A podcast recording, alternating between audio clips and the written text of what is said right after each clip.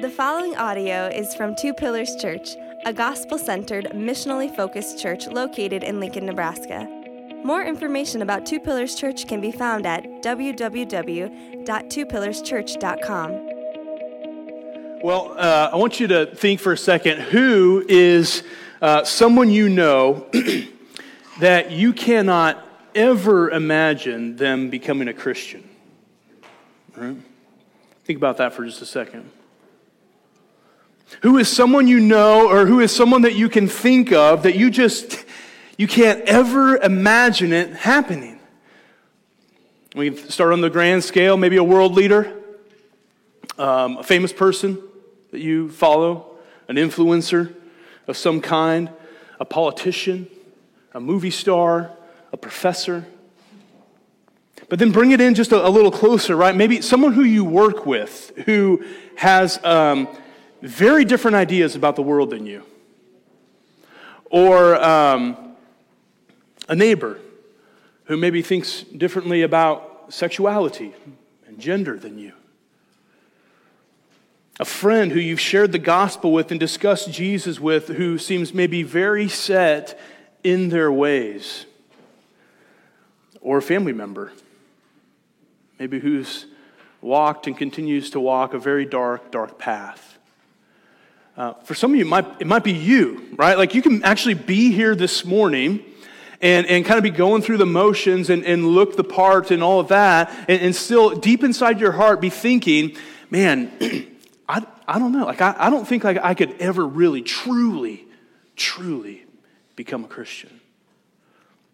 Who is someone you can think of, someone you know, who you think there's just no way that person could become a Christian. Now ask yourself this um, what would have to be true of the gospel in order for that to be true? Hmm? What would have to be true of the gospel to be able to say there's just, there's just no way for that person? What would have to be true of God? Or one layer deeper, what, what would have to be true of your own heart to ever even think that way? In our passage in Romans 11 today, Paul's addressing these kinds of questions. He's, he was addressing, see, a very practical issue in the church in Rome. One of the reasons that he wrote the letters, right here. Listen to how commentator Douglas Moo summarizes this for us. He says, Paul makes clear that the argument in these verses has a practical purpose. He scolds Gentile Christians in Rome for their arrogant boasting over the Jews.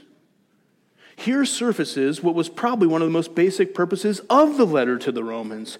Gentiles have become the majority in the church at Rome as well as in the church at large. They are tempted to take undue pride in their new position, even to the extent of thinking that they have now replaced the Jews in God's plans. Paul disabuses them of this notion, showing that by an act of sheer grace they've been added to Israel. Boasting is out of the question.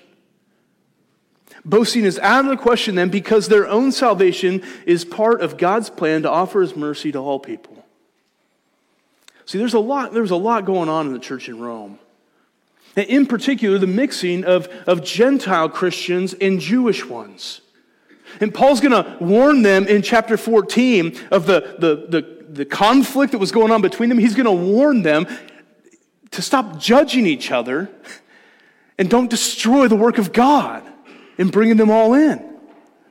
In chapter 15, he's going to say, May the God of endurance and encouragement grant you to live in such harmony with one another, in accord with Christ Jesus, that together you may with one voice glorify the God and Father of our Lord Jesus Christ. Therefore, welcome one another as Christ has welcomed you for the glory of God. Do you hear it? Live in harmony with one another. Why does he have to say that?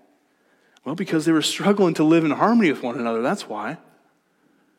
With one voice, glorify God, because there were divisions.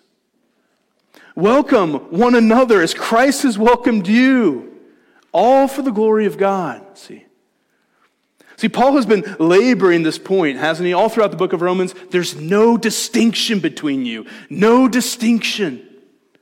Jew, Gentile, it's the same Lord who bestows his riches upon all who call on him. Paul's not ashamed of the gospel, he told us, remember, because it's the power of God for salvation to everyone who believes, to the Jew first, but also the Greek. Everyone who calls on the name of the Lord will be saved. And it's only by God's grace that anyone is saved. He said that uh, about the, the Jews in Romans 9 and Romans 10, even the first part of chapter 11, explaining how it was that only some of the Jews were turning to trust in Christ. Remember this?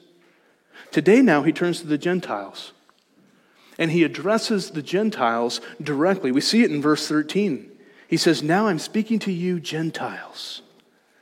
And this whole, his whole big point in this section of Romans 11 is to say to them all, Gentiles in particular, that God is working his brilliant plan to offer his mercy to all people so that he gets the glory and no one can boast. That's the big idea of our passage today here in Romans 11, verses 11 through 24, that God is working his brilliant plan to offer his mercy to all people so that he gets the glory and no one can boast. And it's a marvelous plan. Right, as we reflect upon the plan, he also reveals our tendency to boast, our tendency toward pride, our tendency toward thinking that somehow someone we know is somehow beyond God's ability to save them. And then Paul closes out correcting us in our pride by showing us something about the kindness and the severity of God. That's our outline. We'll take it under those headings this morning. Number one, God's brilliant plan. Number two, our tendency towards pride. And number three, the kindness and the severity of God. First, God's brilliant plan. Uh, Paul begins this section with a question. Doesn't he? This is common for Paul. He likes to do this. If we remember back to chapter 11, verse 1, he asked, Has God rejected his people? Remember that? Has he rejected ethnic Israel? Is he done with them? By no means, he answered back in verse 1. God hasn't rejected his people. No, he is redeeming a remnant, we saw. And he talked about those who rejected the gospel and are hardened, the elect, he said in verse 7. That's the Bible's word. We didn't make that up, it's in here, right? The elect, the chosen, those saved by God's free and sovereign grace, they obtained it. They obtained right standing with God, but the rest were hardened. That was all last week. Verse 9 spoke of the stumbling block. They've stumbled. But it wasn't just this, you know, whoopsie accident. We were told back in verse 9 that there was a retribution that was involved there. That word's there in verse 9 too. In other words, in their pride, in the unbelieving Jews' pride, in their seeking to establish their own righteousness, in their unbelief, they stumbled. And so they're responsible. And in that stumbling, they were hardened, we're told. So now, as we begin verse 11, the question becomes okay, then, is, is that it? Uh, did they stumble in order that they might fall? See, there's a difference between stumbling and falling. The more clumsy among us know the difference, right? You've stumbled before and not fallen, caught you. Whoa, that was close, almost went down. You can stumble and not fall. And the falling that Paul has in mind here is sort of like the, uh, the life alarm commercials from the 90s. Remember the life alarm commercials in the 90s? I've fallen and what? Can't get up. Everybody knows that. Everybody knows that. That's what, that's what Paul is asking here. Have the unbelieving Jews fallen and they can't get up? Or are they down for the count? Is there no hope for them at all anymore? And he answers in verse 11, just like he's answered in verse 1 by no means. Absolutely not, he says. And then he goes on to tell of the brilliant plan of God and issue some warnings. But jump all the way down to verse 23 in chapter 11 with me, because he gives a fuller answer to this question down there. And in this way, verse 11 up here at the top and verse 23 down here at the bottom becomes bookends for us for our text today for this Q&A that's here. Again, the question, did they stumble in order that they might fall? Are they are the unbelieving hard-hearted Jews down for the count? By no means, he says. And then verse 23, even they if they do not continue in their unbelief, will be grafted in. For God has the power to graft them in again. For if you, Gentiles, if you were cut from what is by nature a wild olive tree and grafted contrary to nature into a cultivated olive tree, how much more will these, the natural branches, be grafted back into their own olive tree? In other words, if they'll repent, if they'll turn from their unbelief and instead trust Jesus, which is the only way anyone's saved, right? If that happens, God will bring them back in. He's got the power to do that. If He's grafted you in, Gentiles, He can, he can bring them back in too. If He saved you, He can save them. In fact, He says in some ways it's even easier. God is powerful and faithful to save anyone, anyone, no distinction, who calls upon Christ and Christ alone for salvation. They've stumbled but that doesn't mean that they've fallen and can't get up. It's not a total knockout. Rather, it's all integrated in God's brilliant plan. His brilliant plan to offer His mercy to all people so that He gets the glory and no one can boast. And Paul tells us about this plan, doesn't he? This is really important stuff. Paul is giving us a, a, theological understanding of history here in verses 11 and 12. Look at verse 11 again. He says, So I ask, did they stumble in order that they might fall? By no means. Rather, through their trespass, salvation has come to the Gentiles, so as to make Israel jealous. Now, if their trespass means riches for the world, and if their failure means riches for the Gentiles, how much more will their full inclusion mean? You see what Paul's saying here? He, he's making theological sense of history. He, he says what happened to the Jews is part of the great plan God has always had to include the Gentiles.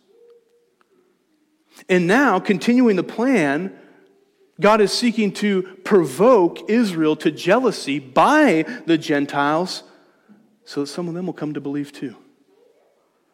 Let's go through that order again. First, there's the rejection of the gospel by the unbelieving Jews. So the gospel goes out, the Jews hear it, there's a rejection by a lot of them. It's the rejection of the gospel by the unbelieving Jews. Second, through that rejection, through Israel's stumbling, salvation has come to the Gentiles. Third, Gentile salvation, as a part of the plan, works to make Israel jealous, Paul says.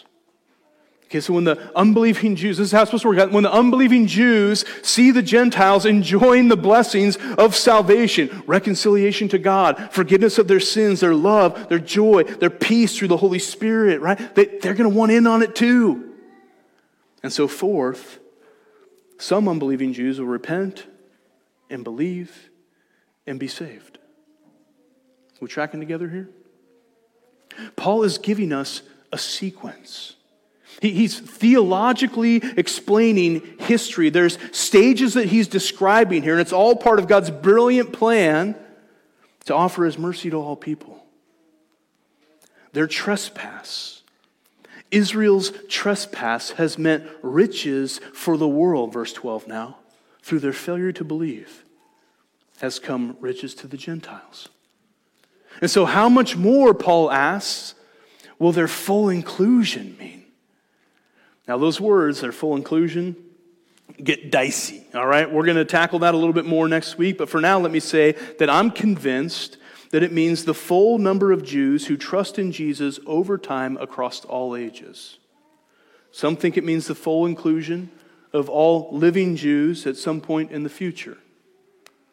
I don't think that's exactly what Paul has in mind here. I think Paul is addressing a particular problem of his day, a particular problem that continues on to ours, namely, what do we make out of unbelieving Jews, God's Old Testament people? What do we make of them? Is what we, what we make of them is what we make of any unbeliever now.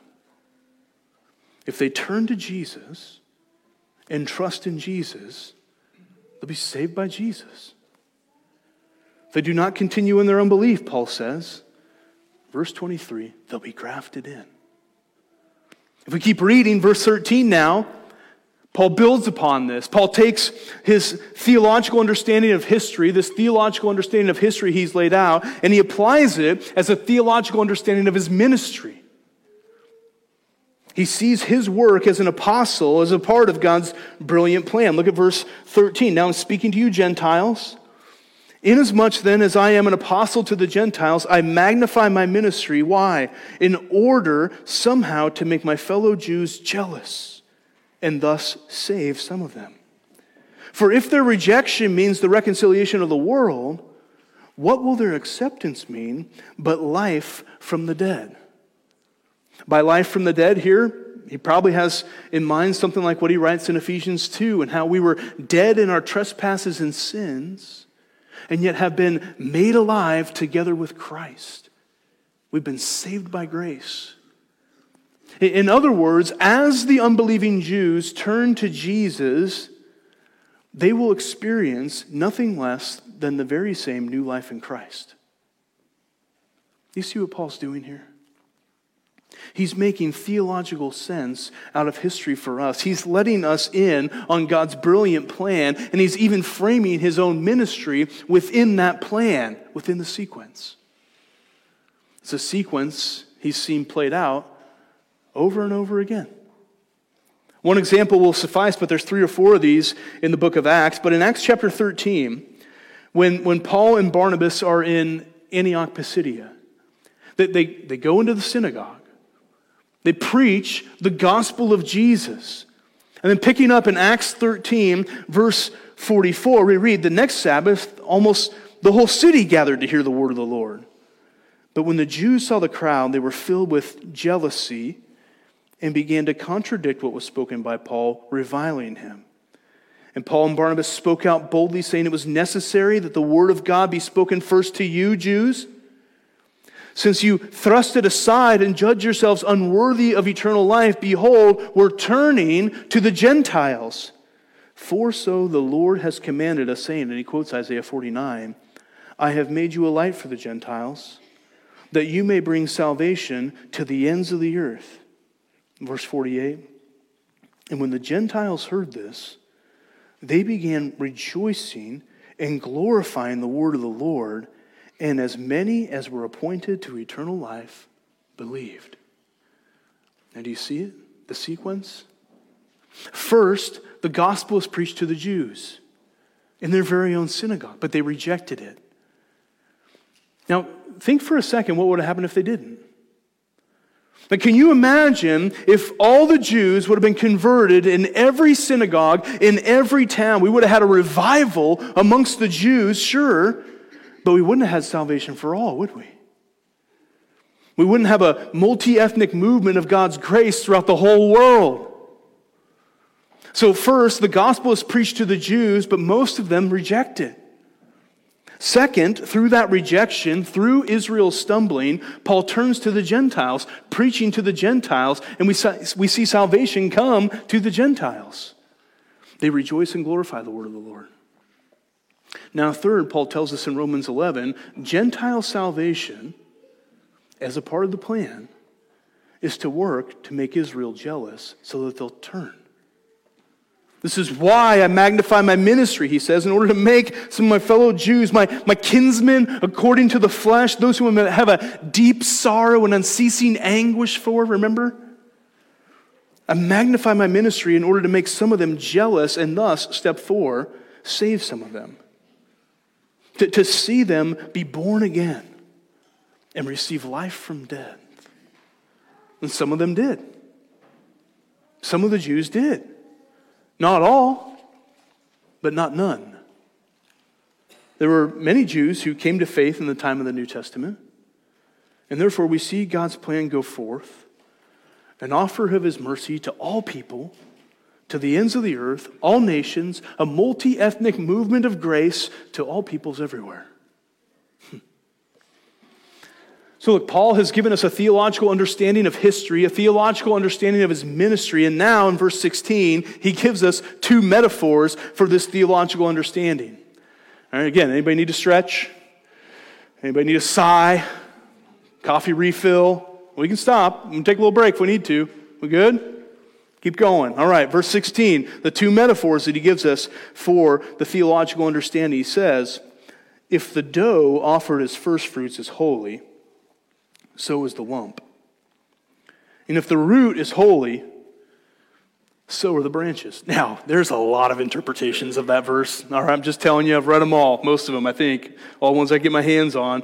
Um, Paul says at the end of the chapter, right, who has known the mind of the Lord? Well, right here, it kind of feels like, who has known the mind of Paul? All right?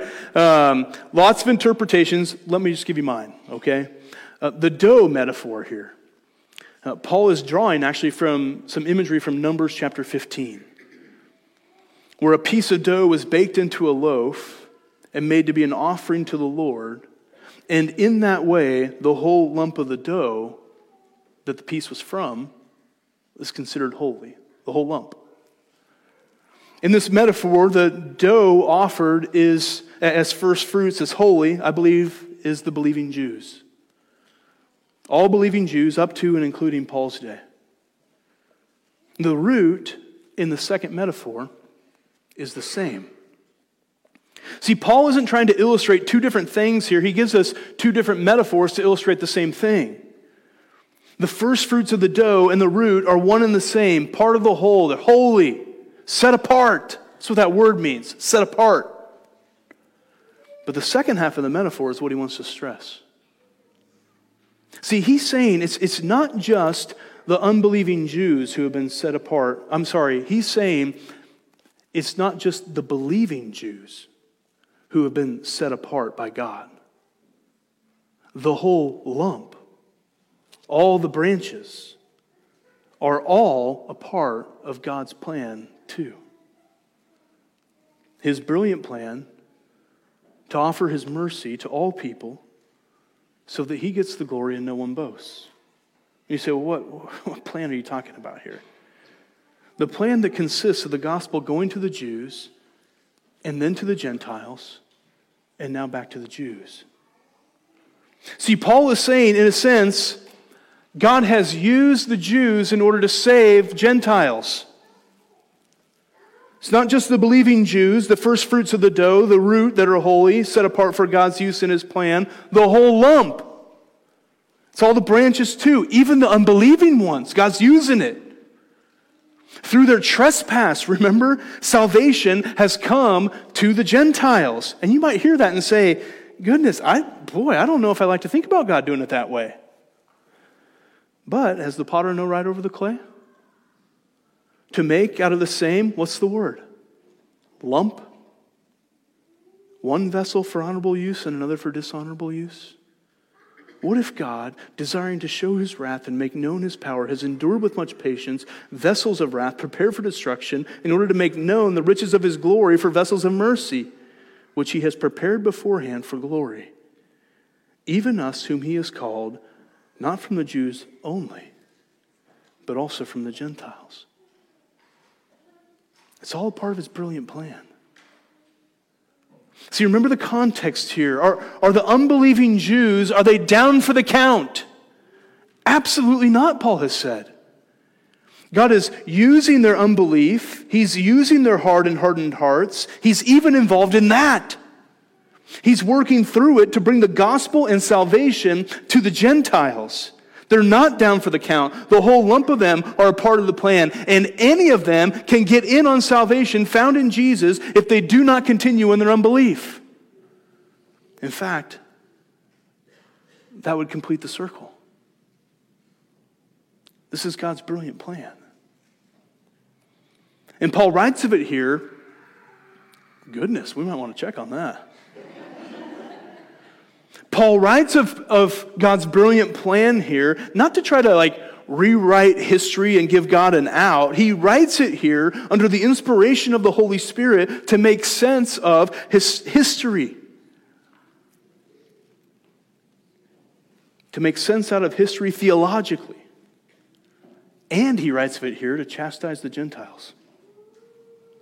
This brings us to our second point our tendency towards pride. See, there's a great tendency for those saved by grace to forget that we were saved by grace.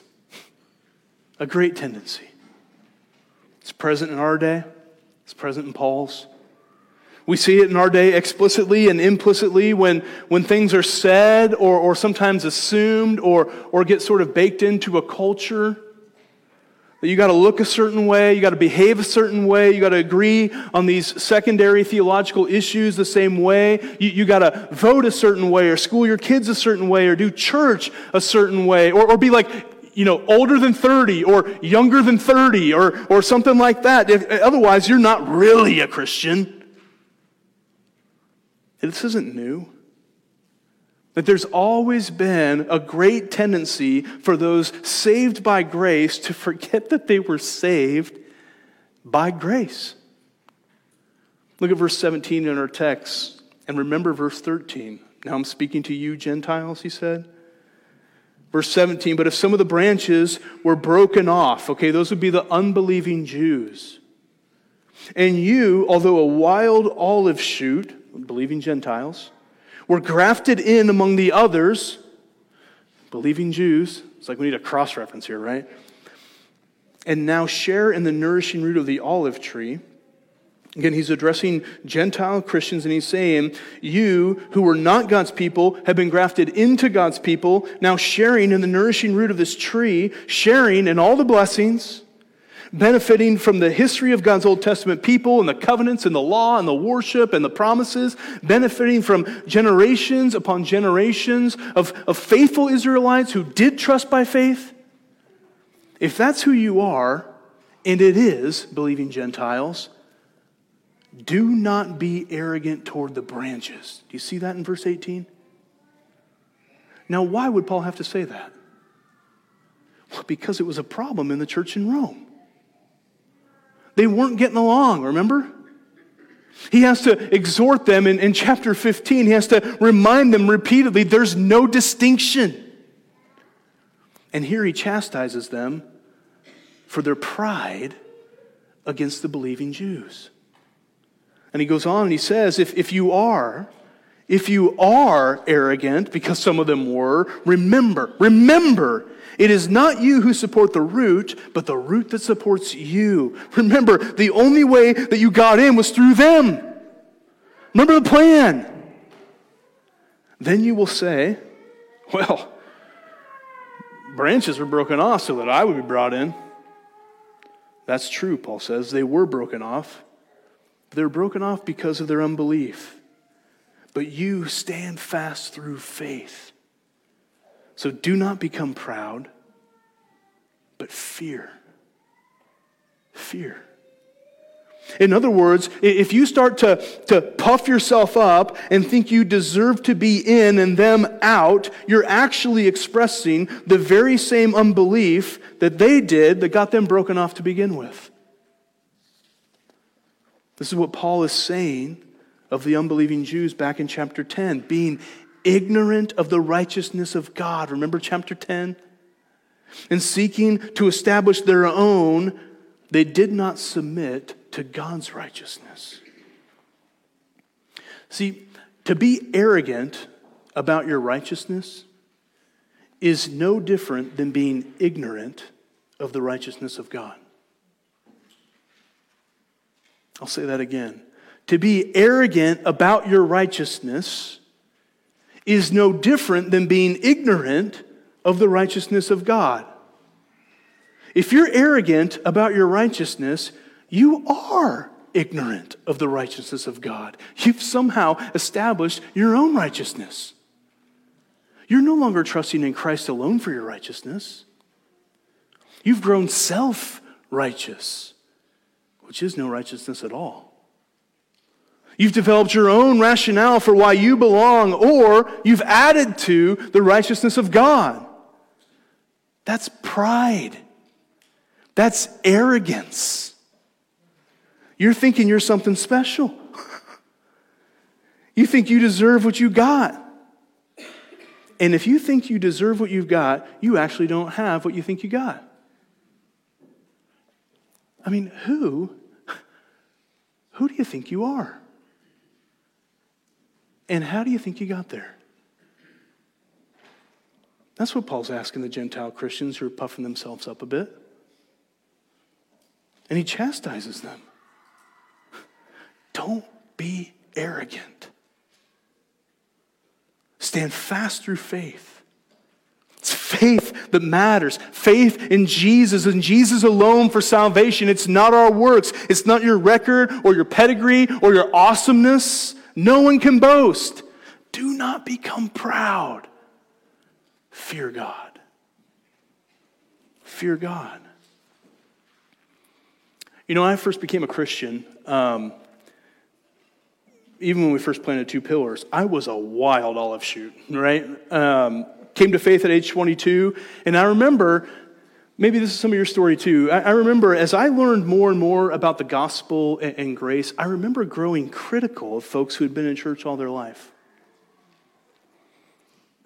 or all my life. I remember thinking, they don't get it. I get it. They don't get it. And then I started learning theology, right? And then I really got puffed up a little bit. It's like, they don't even understand baptism, you know? When we first planted two pillars, I was pretty arrogant. This is all secondary application here because the other churches in our city that I was arrogant toward weren't they weren't the unbelieving Jews, okay? But I think it still makes the point. I was arrogant and God had to humble me. I, I needed to hear, don't be arrogant. Don't become proud. Fear God. Like your way is not the only way, Todd. There's lots of faithful churches led by faithful pastors, full of faithful Christians in this city. In my pride, I, I don't think I probably really believed that 13 years ago. Who did I think I was? Some of you in this room, especially if you came to Christ later in life and are, are very steeped in the, the gospel and how it saves sinners, right? Like you, like me.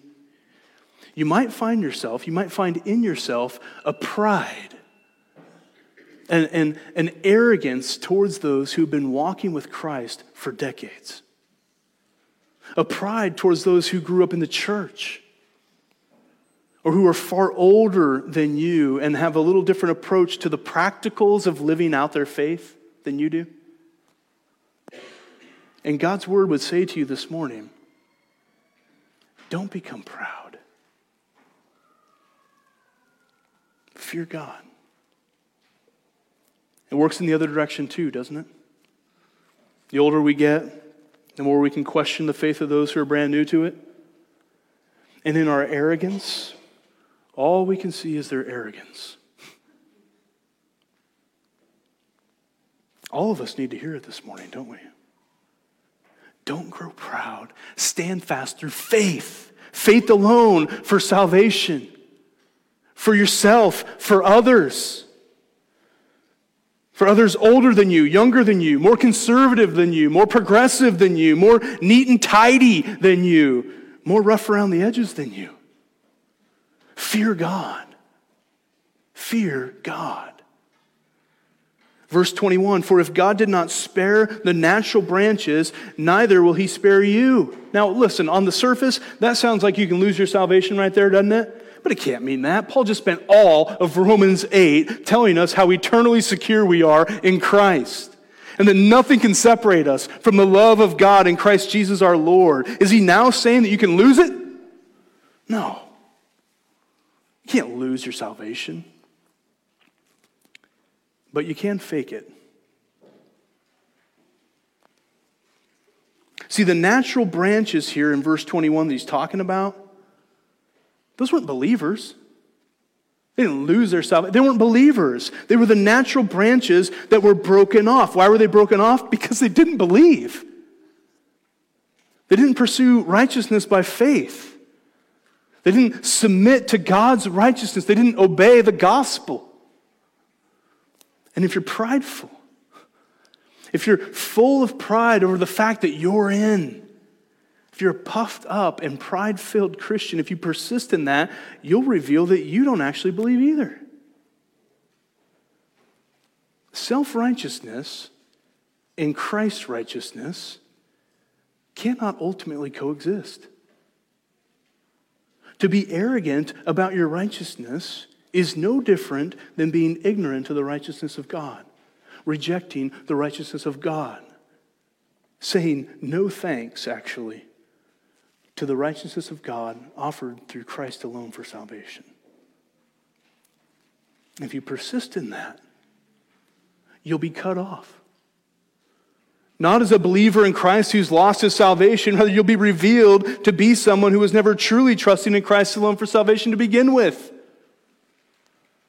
There's, there, there is, there's gonna be some on the last day, Jesus said, who say to him, Lord, Lord. And what's Jesus gonna say? Away from me, I never knew you. Don't grow proud. Fear God. How do we do that? Well, by reflecting upon and holding together simultaneously the kindness and severity of God. Not one or the other, both. God's kindness and his severity. Look at verse 22. Note then the kindness and severity of God. Severity towards those who have fallen, but God's kindness to you, provided you continue in his kindness. Otherwise, you too will be cut off. Note this, Paul says. Note it. If you're here and you're a Christian, you're to note. You're to reflect upon the kindness of God, God's kindness towards you, provided you continue in it, provided you persevere. And again, that's not a warning that you can lose your salvation. It's Paul's way of saying perseverance is itself the proof that you were truly saved. So note the kindness shown to you, provided you continue in it. Otherwise, you too will be cut off, exposed of your unbelief. But note also the severity of God, His kindness, and His severity. Noting both, remembering both, reflecting on both. That's what keeps us humble. So much of Christianity gets itself in, into trouble when we when we lose the and here. Just kindness, no severity, leads us to presuming upon God's grace and only focusing on the love of God. Focusing only on severity and no kindness presents a God who is angry and punishing, but not gentle and lowly. We need both to stay properly humble. See, we know that it is in God's kindness and grace that He's given us what we don't deserve salvation. We don't deserve that. And we know that it's in God's severity and yet mercy that He hasn't given us what we do deserve eternal damnation. You and I, we are far more sinful and far more undeserving than we can ever imagine. And God is far more holy than we will ever know or understand. And yet, in Christ, in Christ, in His love and kindness, we are accepted, we are loved, far more accepted, far more forgiven, far more loved than we can ever comprehend. We've been grafted in. Only through the work of Christ.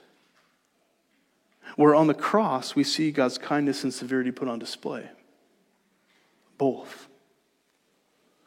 God's kindness because Jesus died there for us. God's severity because upon Jesus was brought the chastisement of us all. He was pierced for our transgressions, even our pride. He was crushed for our iniquities, all of them. He bore the wrath that we deserved. He's our substitute. He went there in our place. Upon him was the chastisement that brought us peace. And with his wounds, with his wounds, we're healed. When you believe that, when you believe in Christ alone for righteousness, you're grafted in. And you won't boast about it. The only boast you have is in Him. See, when you really understand it, what you'll say is, Christ saved me and I didn't do anything. Like, Christ saved me and I didn't deserve it. Like, Christ saved me and I, I didn't earn it. And if Christ saved me, he can save anyone. Anyone. This is Paul's point to the Gentile Christians who were getting a little bigger than their britches with respect to the unbelieving Jews. Back to verse 23. And even they, the unbelieving Jews, if they do not continue in their unbelief, will be grafted in. For God has the power to graft them in again. For if you were cut off from what is by nature a wild olive tree and grafted, contrary to nature, into the cultivated olive tree, how much more will these, the natural branches, be grafted back into their own olive tree? In other words, hey, Gentiles, if he's done it with you, he can do it with anyone. God has the power to graft anyone into his tree. So, who's someone that you can think of? Hmm? Someone you know who you think there's just no way that person could become a Christian. The answer, my friends, ought to be no one. No one. The gospel would have to be a gospel of unattainable works, a, a gospel of self righteousness in order for it to be true that they couldn't get in. There'd have to be some way that they could screw it up and never be able to get in. God would have to be less than all powerful. And Paul just told us he's powerful to graft anyone in. He'd have to be unmerciful, he'd have to be ungracious. Listen, for you to ever even think that way would reveal pride, arrogance. Pride and arrogance in your own heart over how you or anyone ever gets grafted in to begin with. But listen, friends, pride wilts in the atmosphere of the true gospel. The gospel that we're not ashamed of, because it's the power of God for salvation to everyone who believes. Like our God is able to do far more abundantly than all that we ask or think to ask. He is mighty to save. He has been and is now and continues working his brilliant plan to offer his mercy to all people so that he gets the glory and none of us can boast. Let's pray. Father, we thank you for your word. We thank you for your brilliant plan of which we are the beneficiaries of. Thank you for Jesus. Thank you for the gospel. Thank you for how you've worked in history to bring us, us Gentiles, into your fold. God, would you guard us from any pride in our hearts? Would you remind us of your severity and kindness? Help us look even right now to the cross. Help us look now and always to Christ alone for salvation and to know and to trust there is no one you can't save. Empower us with that and embolden us to keep on sharing the gospel, seeing more and more people grafted into your beautiful tree of salvation and eternal life. We pray this today in Jesus' name. Amen. Thank you for listening to this audio from Two Pillars Church.